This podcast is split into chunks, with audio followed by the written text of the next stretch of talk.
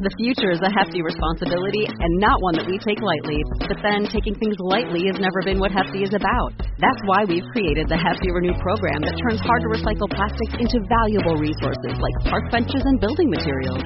To participate, simply fill up an orange Hefty Renew bag with accepted items, tie it up, and drop it in with your regular recycling. That's it. It's that easy. It's time to rethink recycling with Renew. Particular valued resources may vary by geography. More info available at heftyrenew.com. Star Wars 7 by 7 episode 2712. Well, it's Monday, which means it's Fett Day, and we're going to talk about the last stories in which Boba Fett appears before the events of A New Hope. Punch it.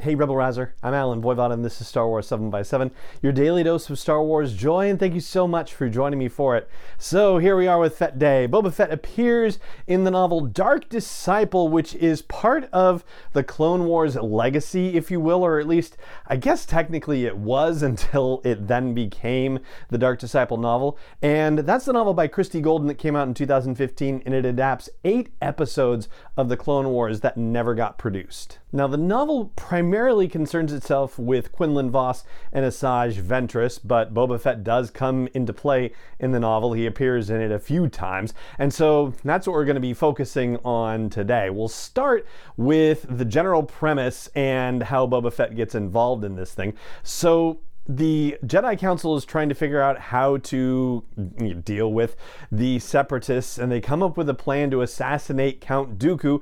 They send Quinlan Vos, the cowboy Jedi, off to try to do this, but he wants to have some sort of companion to go along with him. Master Yoda suggests Asajj Ventress, who is no longer under Dooku's employ, and we've talked about that in previous episodes because it's come up. And so Vos goes down into the Coruscant underworld world to level 1313. Ah, yeah.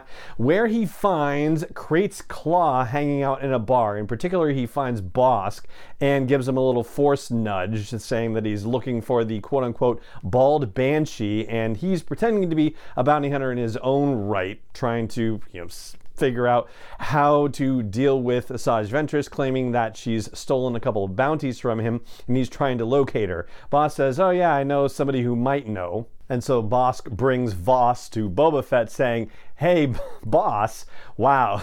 There's a lot of alliteration there. So Bossk says, Hey, boss, this guy's looking for No Name, the rookie. And that's how they know Ventress because, of course, Ventress didn't give her name in that episode, Bounty. And Boba Fett's like, Yeah, rookie, don't you believe it? She knows exactly what she's doing. And he mentions that she's doing a job on Pantora. It was a job that Boba Fett said he was potentially interested in himself until he heard that she was involved in it and then decided he wanted nothing to do with the job whatsoever, which, under the circumstances of the episode Bounty in the Clone Wars, yeah, you can probably figure out why. So Vos takes off to find Ventress, and as he's leaving, Fett mutters he has no idea what he's getting himself into, which, you know, is kind of true, and Vos reflects in the narrative that that's the most exciting part for him. And then Boba Fett shows up later on in the novel when Vos has been captured by Count Dooku and is being tortured by him. And yeah, I don't know how much to tell you about this to give you what you need to know, but basically, first of all, we're in spoiler territory for Dark Disciple. In case you haven't figured that out, anyway, Vos is being trained by Ventress to be able to kill Dooku by, you know, opening up into the dark side of the Force. And basically, when things go wrong and Vos gets captured by Dooku, Dooku essentially decides to finish the dark side training and tortures Vos. And there's other stuff that happens because Vos's Jedi Master had been killed previously, and Ventress told Vos that it was Dooku who killed the Jedi Master, but really it was Ventress.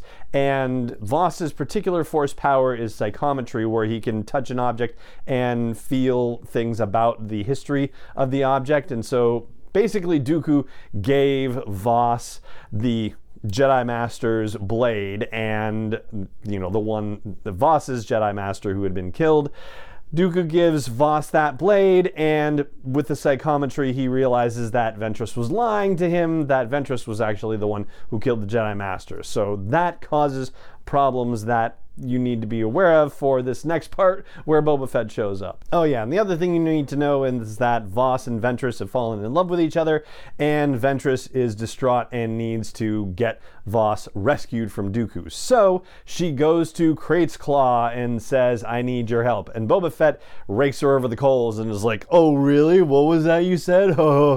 and in the narrative, Asajj thinks to herself that she had underestimated just how wounded the boy's pride was as a result of the events of that episode, Bounty. And so it's going to cost her as a result. It's going to cost her just about all the money she has managed to sock away as a bounty hunter, a quarter of a million credits.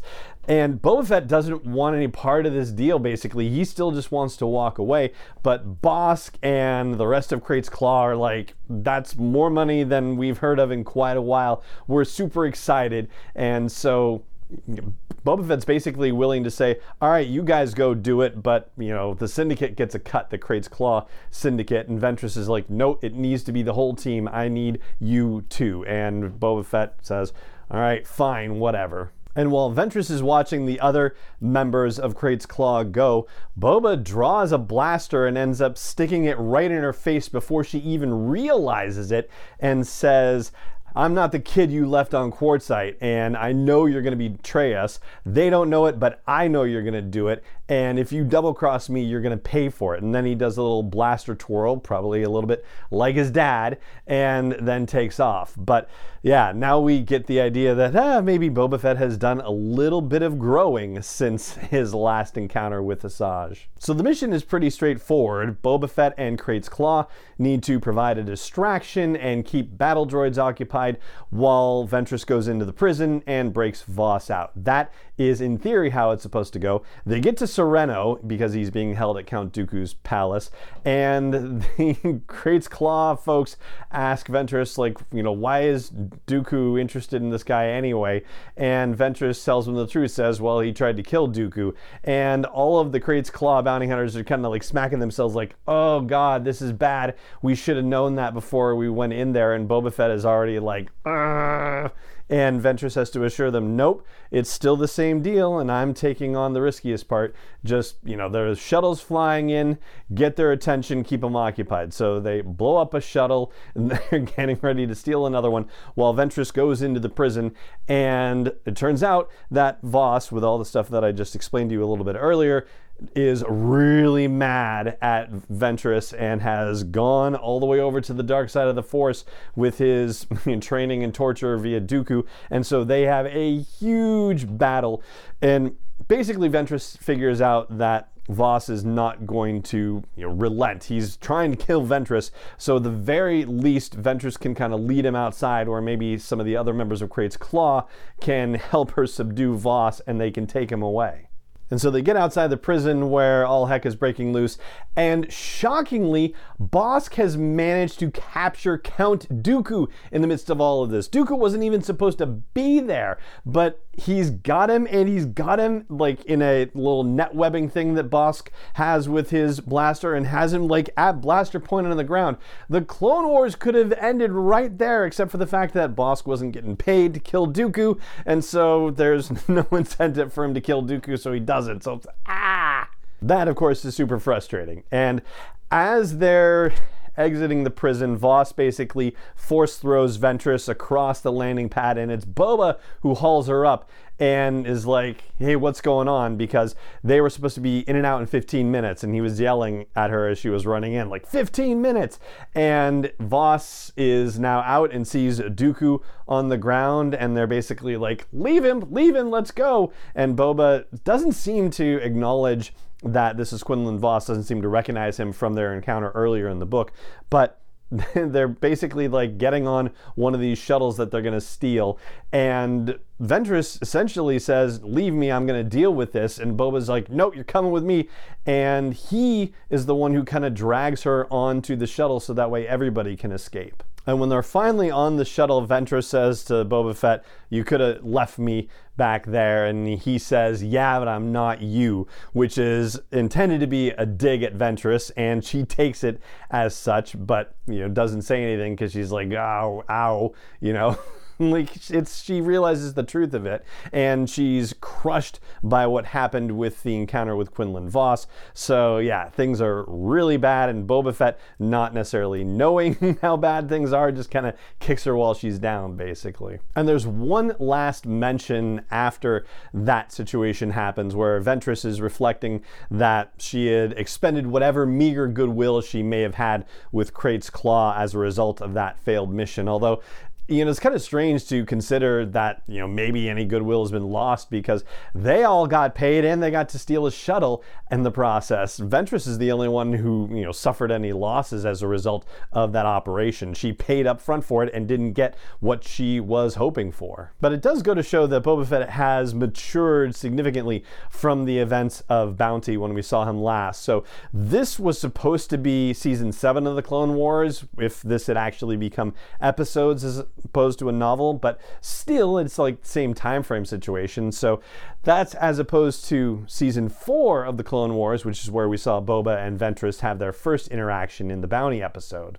So it's at least a year later, and apparently Boba has matured and seems to have more concern for his teammates than perhaps he did when we saw him in season four and when Ventress was considering that he wasn't very much of a leader because he wasn't asking after the welfare of his teammates in that whole adventure. And that right there is everything that you need to know about Boba Fett from his appearance in Dark Disciple. There are a couple more Boba Fett appearances that happen in the canon timeline prior to the events of A New Hope, and they happen in the IDW comics and the Star Wars Adventure comics. That's for younger readers. So there are three of them, one of which he just gets briefly mentioned and it has nothing to do with anything you need to know.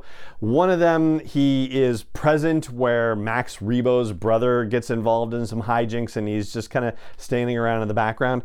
The only other one that you might actually want to know about is a story where Boba Fett is hired by by some Gamorrean guy to delay Han Solo on a job that he's running. This guy's name is Krob Vel. And maybe I should step back one pace and say that Boba Fett apparently has a debt that he owes this guy. And so to pay off that debt and then some, Boba goes to find where Han and Chewie are doing some sort of job and shoots at him in space, which makes the Falcon have to make an emergency landing on the planet. And it slows down their turnaround time for the job that they're doing so that when they get back to this, you know, Krob person, they have to, you know, apologize and grovel and be more in debt to him and have to run more jobs to him. So Krob basically pays Boba Fett to get Han Solo to have to do more work for him. And that right there pretty much covers every adventure in the canon timeline for Boba Fett before he appears in the special edition of A New Hope. And that right there is going to do it for our Fett Day coverage today. And it just remains for me to say thank you so much for joining me for it as always, and may the Force be with you wherever in the world you may be. 7 is not endorsed or sponsored yet by Lucasfilm Limited, Disney, or 20th Century Fox, and is intended for entertainment and information purposes only. Star Wars, the Star Wars logo, all names and pictures of Star Wars characters, vehicles, and any other Star Wars related items are registered trademarks and or copyrights of Lucasfilm Limited, or their respective trademark and copyright holders may the force be with them. All original content is copyright 2021 by Star Wars 7 by 7 We hope you love it.